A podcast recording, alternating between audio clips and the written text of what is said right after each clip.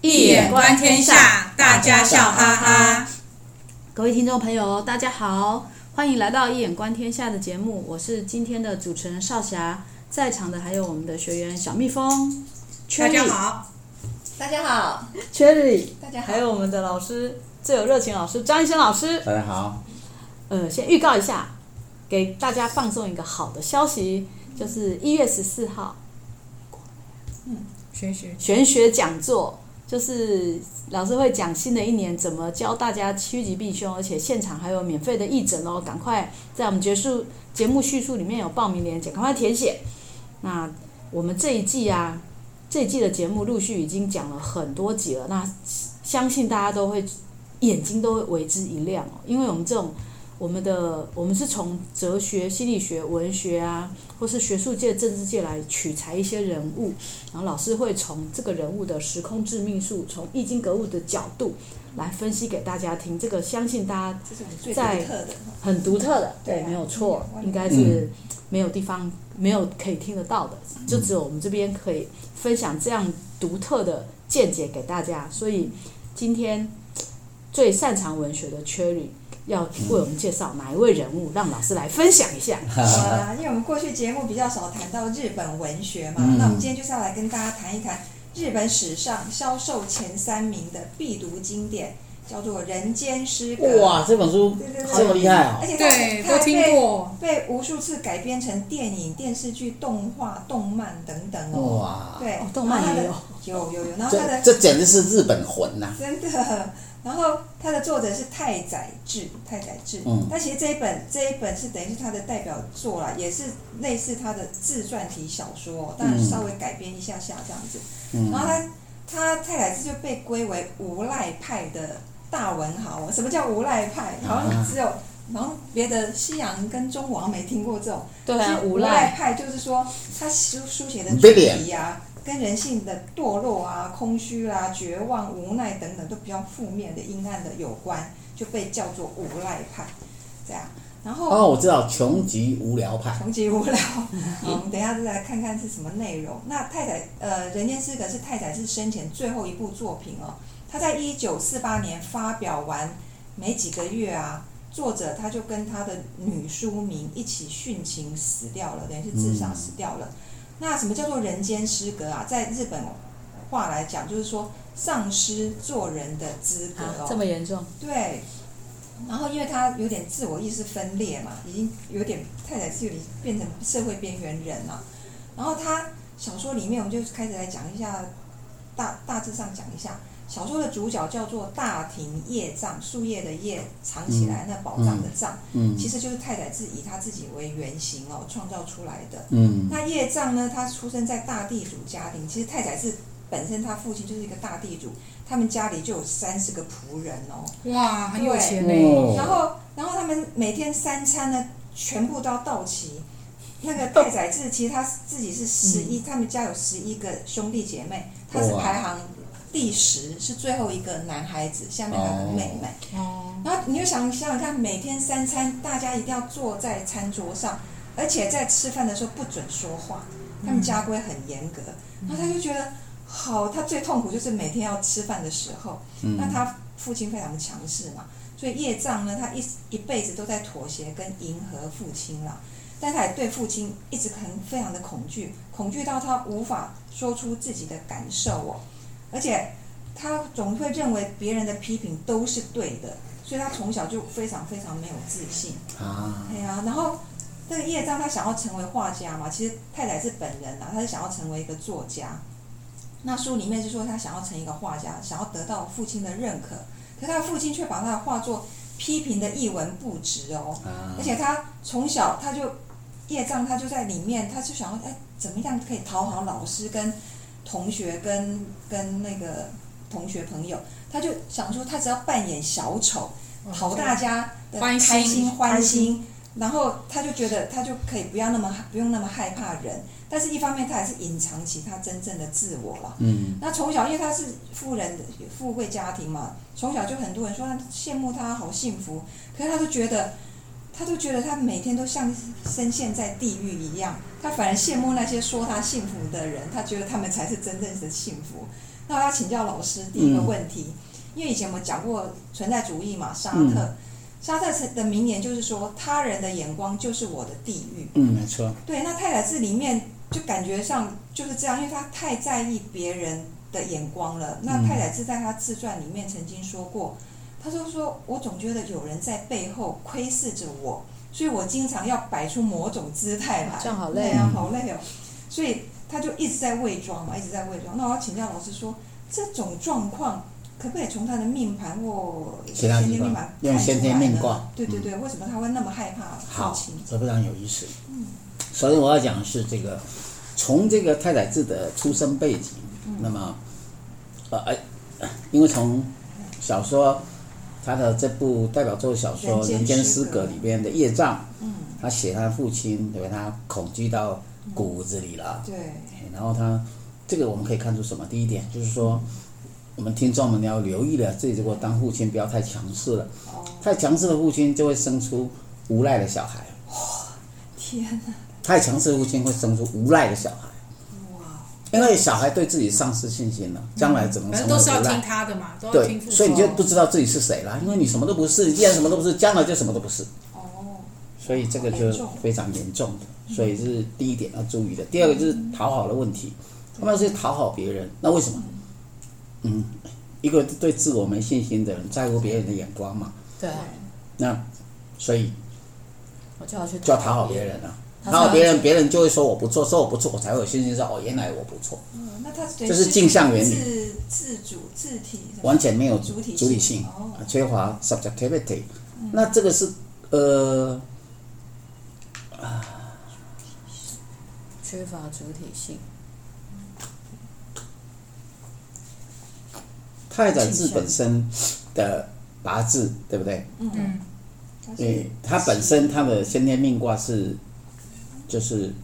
先天命卦天地痞卦，所以哇地，支无无主体啊，所以无主体是空卦是无主体，嗯空的，所以它好可就有这个现象，所以跟他的小说自传性的小说《业障》是一样的道理，所以它才会产生这种问题。那么才会产生这种讨好别人的问他题，他没说错嗯他人类一直让他很害怕，欸害怕，他他他一直他都对他自己的言行没有一点自好信，可怜哦。看到人就很恐惧，那关在家里好 了，所以，所以呢，呃，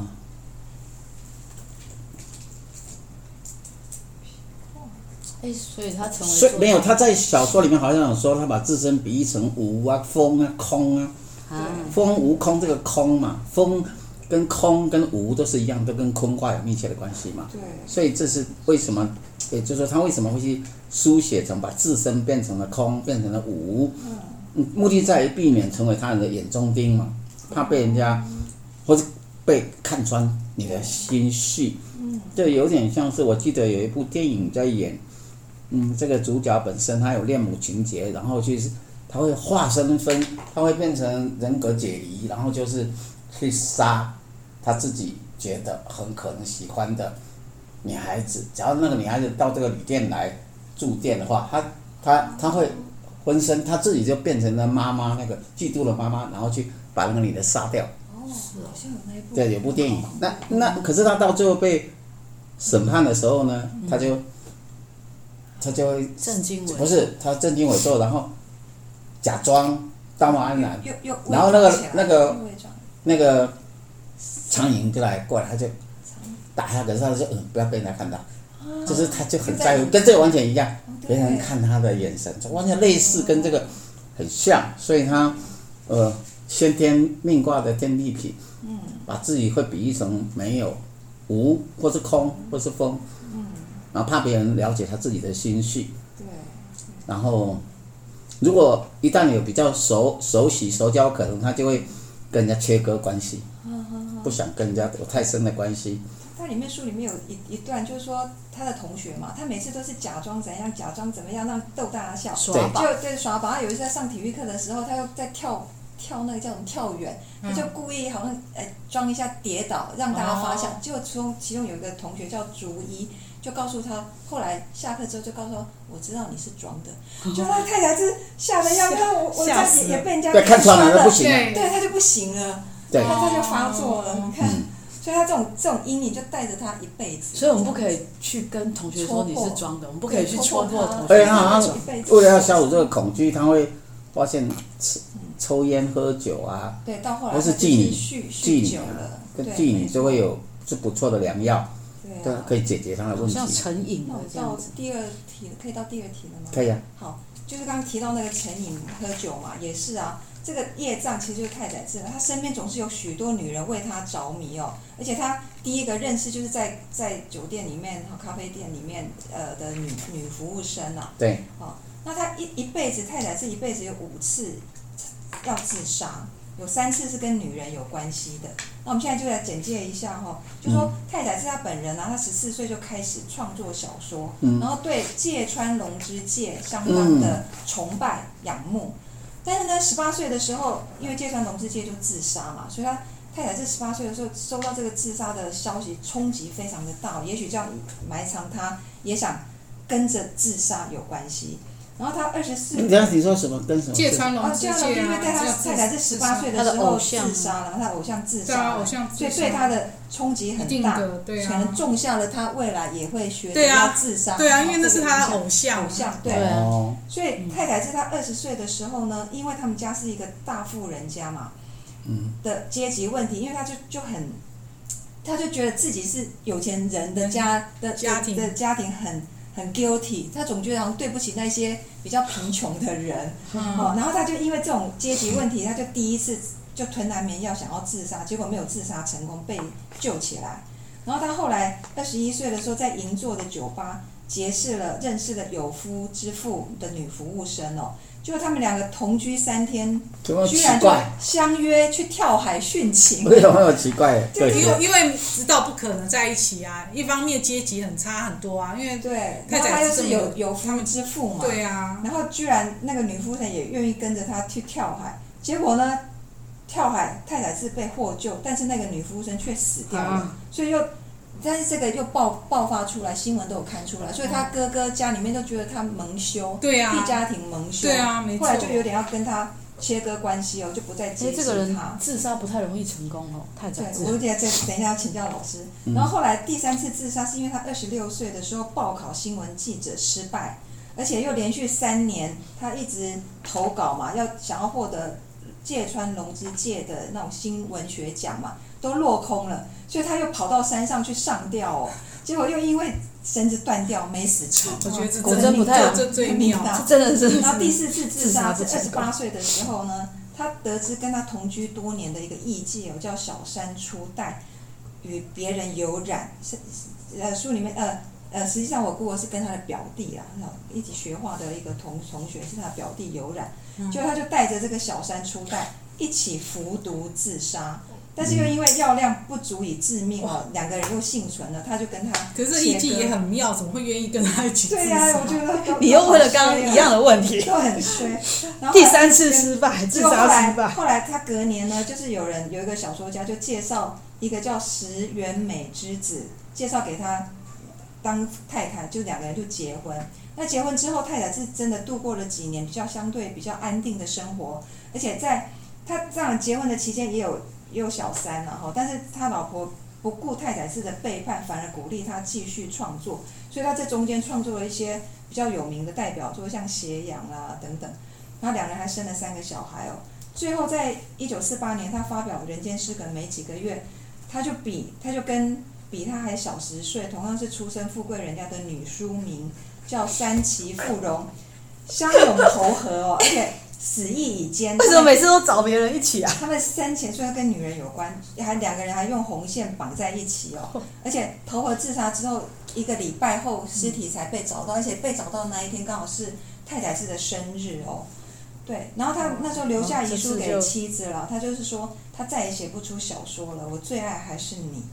哦，那这样所以没有请教找老师没有找太太一起去，没有没有还好，就是唯独他太太是唯独没有跟他殉情的女人。好不错那，请教老师，难得有一个不受迷惑的人。对啊 哈，那非常有趣啊啦，我觉得书里面这个就很有意思。对，书里面那个业障听起来就跟业卡障玛，就是在佛法讲的的业障有，关过系。去所做恶事经，然后对在转世的时候大的就业会那老师会业怎么报用一眼观天下的角度来太看好了太宰治跟这哎我已些经人看出端倪， 哈哈。啊，好，首先我们要讲为什么他老是喜欢找人家，找只要人女家孩，陪那、，女孩也都陪他去女孩自都会杀。跟着他，就会对，很这喜要欢这要他很小心做，所以这是恐怖情人，对不对？对，怎么样避开？哎，女这生恐怎么怖避情人开原型啊，这 个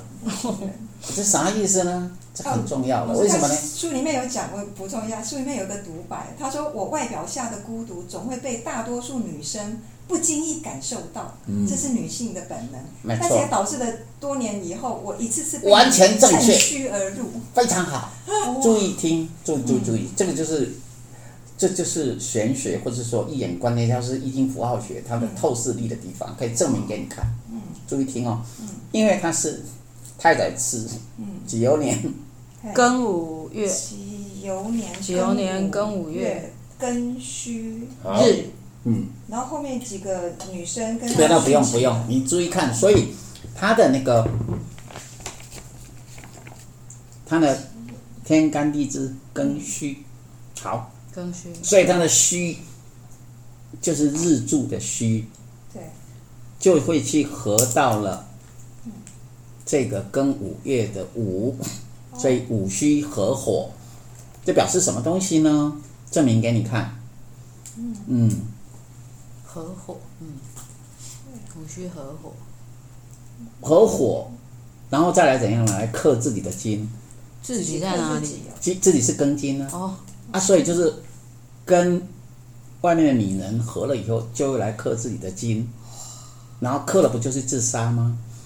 那为什么会有这种动向呢？在刚刚的叙述里面，教理有叙述说，他那一种内心的孤独，对，往往会被那那些女性女性所感感受知到对，然后就会把它带入一个迷惑的局面。那什么意思呢？就所以五虚，虚是他的感情宫位，是太宰治的感情宫，那么也影响到他那个爱情世界嘛。嗯所以五虚而表示那个五是什么？是他的母亲的宫位，所以那些女性是因为太宰治本身流露出了那种恋母情节，嗯，那一种孤独感，那这些女性呢，都会引发她本能的母性冲母动爱，母爱冲动就会去照顾她，然后呢，无形中就把太宰治卷入进去，他又他又聊了又起来。又又又想要自杀，哎，对，为什么要想自杀？因为合起来又来克自己呀、对对对克自己不是自杀了吗？对对所以有自杀，这是这是从一眼观天下的玄学角度很清楚可以证明。嗯但是我要再补充的是，这跟整个日本的文化有密切的关系。日本人本身他是一个追求完美、追求不到就要自杀的民族物，哀美学，叫做物哀美学对。所以你看到有关像芥川龙之介，对。他的作品小说里面，像《竹林中》中篇小说，后来改罗生门改写成罗生《罗生门》电影啊，《罗生门》的这个脚本。那么，所以基本上，呃，然后他追寻他的足迹，因为罗那个就像龙之介自杀，也是自杀，是对，偶像跟偶像一样，跟偶像一样学偶像啊认同，这是一种完美理想无法达到的时候就要自杀，这叫做日本的一个 sakuna no hana，就是樱花精神，日本文化的精神，他们最喜欢赏樱，就就是最临漂亮危最快易乐碎不为瓦全呐、当樱花呢，当花开到最美的时候，就是它凋谢的时候，所以日本人是无法去接受不完美的生命，这种特质贯穿了他整个作品以及整个太宰治的灵魂。那也因此，他为什么那么受欢迎？因为这就是民族魂。日本文化就是一个 sakura no hana，去追求像樱花一样短暂但又灿烂的生命，宁为易碎，不为瓦全。所以哪怕他们是在第二次哦大战，然后那个敢死队他们要出发的时候，他们也是基本上都是呈现那种哇，把生命在一个刹那之间绽放、爆炸在空中，他觉得就像樱花绽放一样的美感，叫类似他们的文化精神就是这样。对，老师刚刚讲到说无法接受不完美，真的，它对里面的一个女主角叫梁子嘛，梁对先，呃对对对，梁子就是一个她心目中是最完美、最完美的结果女女孩，她就她就跟他在一起，甚至结婚，就她居然在他们家里面跟一个画商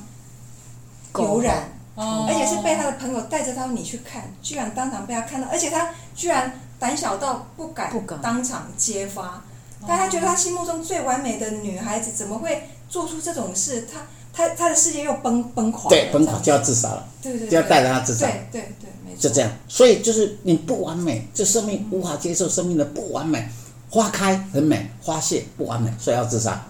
就是表示不愿意接受时间嘛。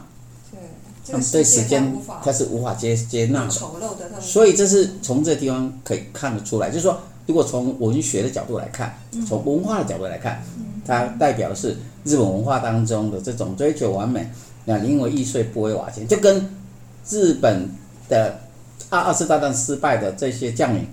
那他们得得自杀，切腹自杀，类似，嗯哦或是当他们如果发现他们自己道德有瑕疵的一个政治人物，他会切腹自杀，来维系他的这种完美性，就是他自己的文化的一种特质。这样，那么至于为什么解答这个问题是说，为什么石原美之子，他可以跟他他他的太太还他他真他的原配就是他太太对哦，不会去影响到他的创作，而且鼓励他创作，嗯，反而对他是有帮助的，对吧？他有帮夫育吗？从命命盘里面石原美智，但至少可以看得出来的是说，那么石原美他智跟他之间的关系，从夫妻宫的配对来看，他们是夫妻缘很深的啦，夫妻缘有息合伙啦，但至少是合的，这样跟他是有切实的合，其他人并没有，这样原来，对那对这个对第一个、第一没个有跟最后一个都一起自杀的，自杀有说会，尤其是最后一个还自杀成功， 然后第一个小山出最后一个是谁？你知就道嗯是问，山崎富荣、嗯哼第五次自杀嘛，你知 道问这个比较特别吗？对他就是每次自杀都不成功，成 功到对他就是就变成了。哦，就同时死掉是吧？对啊，对他们之前每次都不对成这功边也有他啊。们的八有啊字有啊，所以呃，其原因是因为他的话确实跟他很合，为什么呢？因为嗯，地支卯戌合几位年是卯戌六合把它给绑住了，哦再来己庚又相生，帮助他帮助他什么？帮助他自自杀杀成功，哇，所以刚好是天干助他，然后地支绑他，两个绑在一起死，刚刚好关注他地址地址绑他。地之合，那它那个合是属于卯戌之合，卯戌合是属于直线绑起来的直线的和绑起来的合。哇，怪不得他们两个用红线绑起来，啊对一说哇绑起来自杀成功，你看我讲绑起来就对，用绑起来红，线绑起来哎。，对对对，所以成功了。道理在这，也就是他跟他哎我缘，看照片那三视野很深三崎富人很漂亮啊，对，跟他缘也很深啊，因为对确实就跟他一起完成了他的使命，不是他就是想殉 情。但是那我要解释他为什么殉情不容易成功。为什么啊哎为为什什么？好好奇啊。哎，对，很简单，因为他不是属于弱格，弱格的人呢，注意听一，次就会成功一，次就是挑剔啊。所以你八字如果是很弱的人呢，很轻的人，一下就死了。因为他后面八，要你写听我讲，八字作它品八字重，为什么？因为它是庚戌日啊，庚戌日就是土来生金啊，它光地支就占二十分就拿了这么很高的分数哦了，它它怎么会？它还有庚金比肩，所以它够强，够强呢。然后它的财七星七财星很弱，因为木它欠缺七财，嗯所以七财星很弱就表示啊，你这种是克妻之命，哦所以碰到他的女啊人都要都要还是又一码死。跟他一起就这样子天哪，跟他死的都会别人死，他不会哇，死。还好他老婆没有。可是到最后那个没办法，是因为被绑住了，而且还是用红绳绑红住线绑住，他是不是你有看去问人家怎样才会成功？就哎他终于可以完成他的理想，这样天哪，原来如此哦这。个太有意思了吧？对对对而且还清清楚楚哦，没错，那《人间失格》里面呢、有一句太宰治的名言嘛，他说：“生而为人，嗯我很抱歉。天哪，他是找不到生命的出口吧？而且他还说，死亡呢是最美的艺术，就像刚老师讲的嘛，萨对克纳哈纳对那个他们物哀美学，真的，所以他樱花嗯精神，樱花精神，他们的民族精神那。那他颓废的一生啊，可以追溯到他的童年哦。啊因为太宰治的父亲呢是当地的政要跟大对地主哦，对他对非常严格。那母亲呢，因为体弱多病，无法亲自抚养哦，所以太宰治他小时候是由他的姑妈跟保姆带大的，所以他从小是缺乏母爱。然后就，而且他是说他的，他一直到小学都还不知道原来他还有妈妈，完全不认识没有妈妈这样子缺妈妈，然后就让我联想到有类似出身背景的华人，嗯呃，作家白先勇，没因错为白先勇先生他在家排行老很好八的类比嘛，对，然后他六七岁的时候得到了肺结核，被他父亲白崇禧命令要单独住在山坡上一个房子里面养病，嗯然后再一病就是四年多，只有老仆人照料他，跟所有的家人区隔离开来哦。嗯那我想要请教老师，就说嗯，童年的经历对一个人的影响，往往是一辈子的嘛，哈对。那同样两个都是文学家，同样童年都缺乏母爱，嗯，那为什么太宰治他会形成一种厌世的人生，一心求死？但是白先勇先生却能够加以转化，最后呢，在文学跟昆曲的文化复兴上，成就了一番大事业。嗯，好，那补充一下，因为白先勇他不是说一辈子缺乏母爱啦，是因为后来他想要，他本来是读成大水利工程系嘛，嗯，他读了一年之后发觉兴趣不合，想要转到文学，是啊但他父亲白崇禧是拒绝，因为他说认为男孩子就是要读理工啊，但是是因为他的母亲跟他父亲说。啊，就顺着他吧，因为行行出状元，是就是因为这样他才转系成功哦，哦是不是跟他母亲也有关系？请老师解释一下。 OK，从易经格物的角度、易经符号学的角度来看的话，嗯，其实他们两个最大的差异啊、呃在于就是说，刚刚教授已经讲了，一个是可以跳离跳离自己的出生环境，嗯，超越出去哦，能转化白先变勇成像白先勇这样，可对他就是跳不出去了。对，其实最大的差别在于跟父母亲的关系。哦，那泰也是跟父母亲的关系不好，尤其是他父亲变成他生命中最痛苦的记忆嘛，是哦，所以这个可以从八字也可以看得出来啊。你看他跟午夜庚戌日，跟父母的关系是啊、化午戌化火再来克自己，所以基本上是哈，太宰治，所以基本上还是克制自己的一个力量。再加上他本来就以先天卦来讲，先天命卦来讲，但是本命卦来讲，他就是一个无主体的人。当他被克的时候，其实是非常痛苦的嘛。这种痛苦的灵魂下所书写，才会变成所谓的呃这种叫做什么无赖文学。对，无赖派的文学。可是白先勇不一样啊，你仔细看他的八字，他他的月令就是他的父母亲是丁位跟己亥的关系，天干相生，嗯，他父亲很爱他呀，他母亲其实也很爱他的。亥马位三半三合，这种三合不是绑树的，是是那一种助力的贵人。那丁火生己土，那所以那么，呃，是食神呐、所以是付给他的感情是很深，就是白先勇本身对于他父亲的爱，可以展现在前一阵子他出版《白我的父亲白崇禧》，对吧？所以民国民国与那个不要管他，就对是对这本反书正对就是他的传记的书对籍他。父你看，他为对他父亲还写传，就表示他跟他父亲的缘分这么的深。嗯所以也因为如此，一个人他跟这个世界联动，如果有很强烈的连结性 connection，爱的话，他的心中，你看他画出来的是什么？他画出来的是，呃，纯粹的木嘛，木，再来是木火通明，是向上提升的动能。木火通明是就是往文上昌提升显。达，老师有对讲过，嗯所以木火通明就是文昌显达，就是容易显化他自己，所以呢，成就非常的高。白先勇先生不仅在小说上的艺术几乎是很难找到比邻的，在民国以来的这个作家里面，在学问上他讲的《红楼梦》，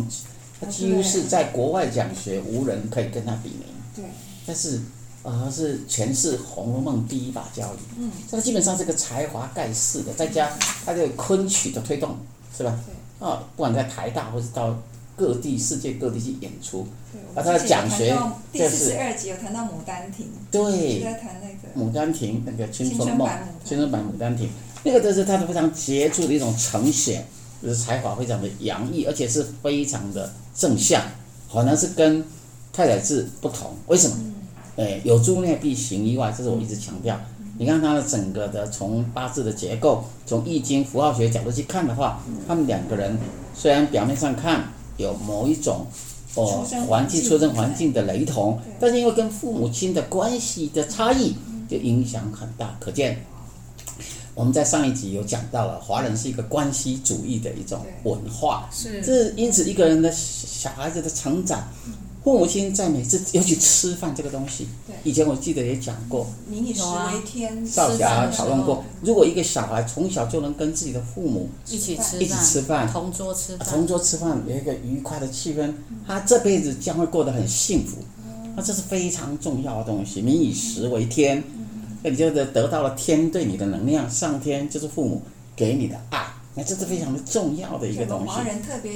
圆桌嘛，一定要是的大家全部人一起吃一饭，起不像对西方都是那种各自各吃各自。对，所以你看，就我们的文化下的东西，华人文化下的东西，那呃，白先勇他得到白崇禧对他的爱，啊，母亲对他都是属于比较激励型的，对他都是向上提升的动能跟创造力，跟这种呃文化创造的向上的力量，所以他的著作虽然他也有，他也是书写有同性恋相关的主题，但所开出来却是能够具驾于像教育所说具有转化力的作品，嗯而不是呃呃完全的沉溺到了那一种人性的灰暗，像太宰治所呈现这种无赖派下的呃很厌世哦。很厌世，又觉得生命没有希望，那很希望早死。嗯哦，我们华人是生生之为为义啊，向阳就是而生完全向阳而生，而不是向死成人，对，完全是相反的作品。真是太棒了。哦，真的是太精彩了，太精彩了。对，对，你看之前我们讲说时空致命数，这就对是老师的所独谓特的时方空法，，我们张时艺兴间老空师间，独特的时空致命数，竟然可以从一个人的出生的生命地图，就是他的八字里面，可以连他的作品的走向，连他生命里面的历程对，接触的女，甚至爱情被他沾到的女人，以及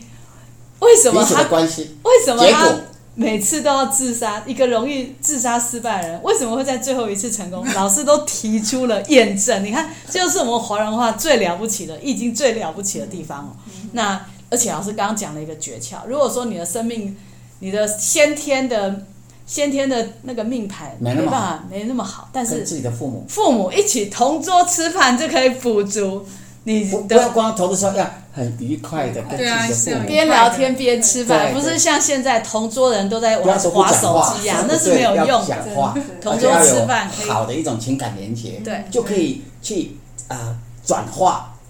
啊、后先半生天的命那运个，没有先天不错，足的先天不命足的运，地方，对那真的太精彩。那最后，呃，老师这才的叫生生之谓义。生生之为一岁，我们要先看，天不足的人，更用后天加以转化，没有错，太好了。所是以这个故事给我们的启发。嗯嗯对那听众朋友们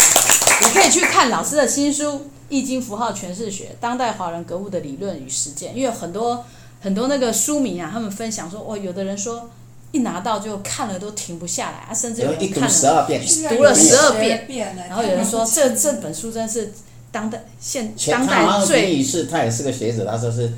对，呃前不见古人呐、对，他说是她没有说后不见来者，只有后来者越更多后还未知嘛，对不对？但目前为止是说最有创意的一本书，那也可以从这边去吸收一些新知，那跟那个受得到这本书的影响。那我们一月十四号的巡演讲座，赶快填报名，把我握们机会嗯会赶快把握机会，机会难得啊！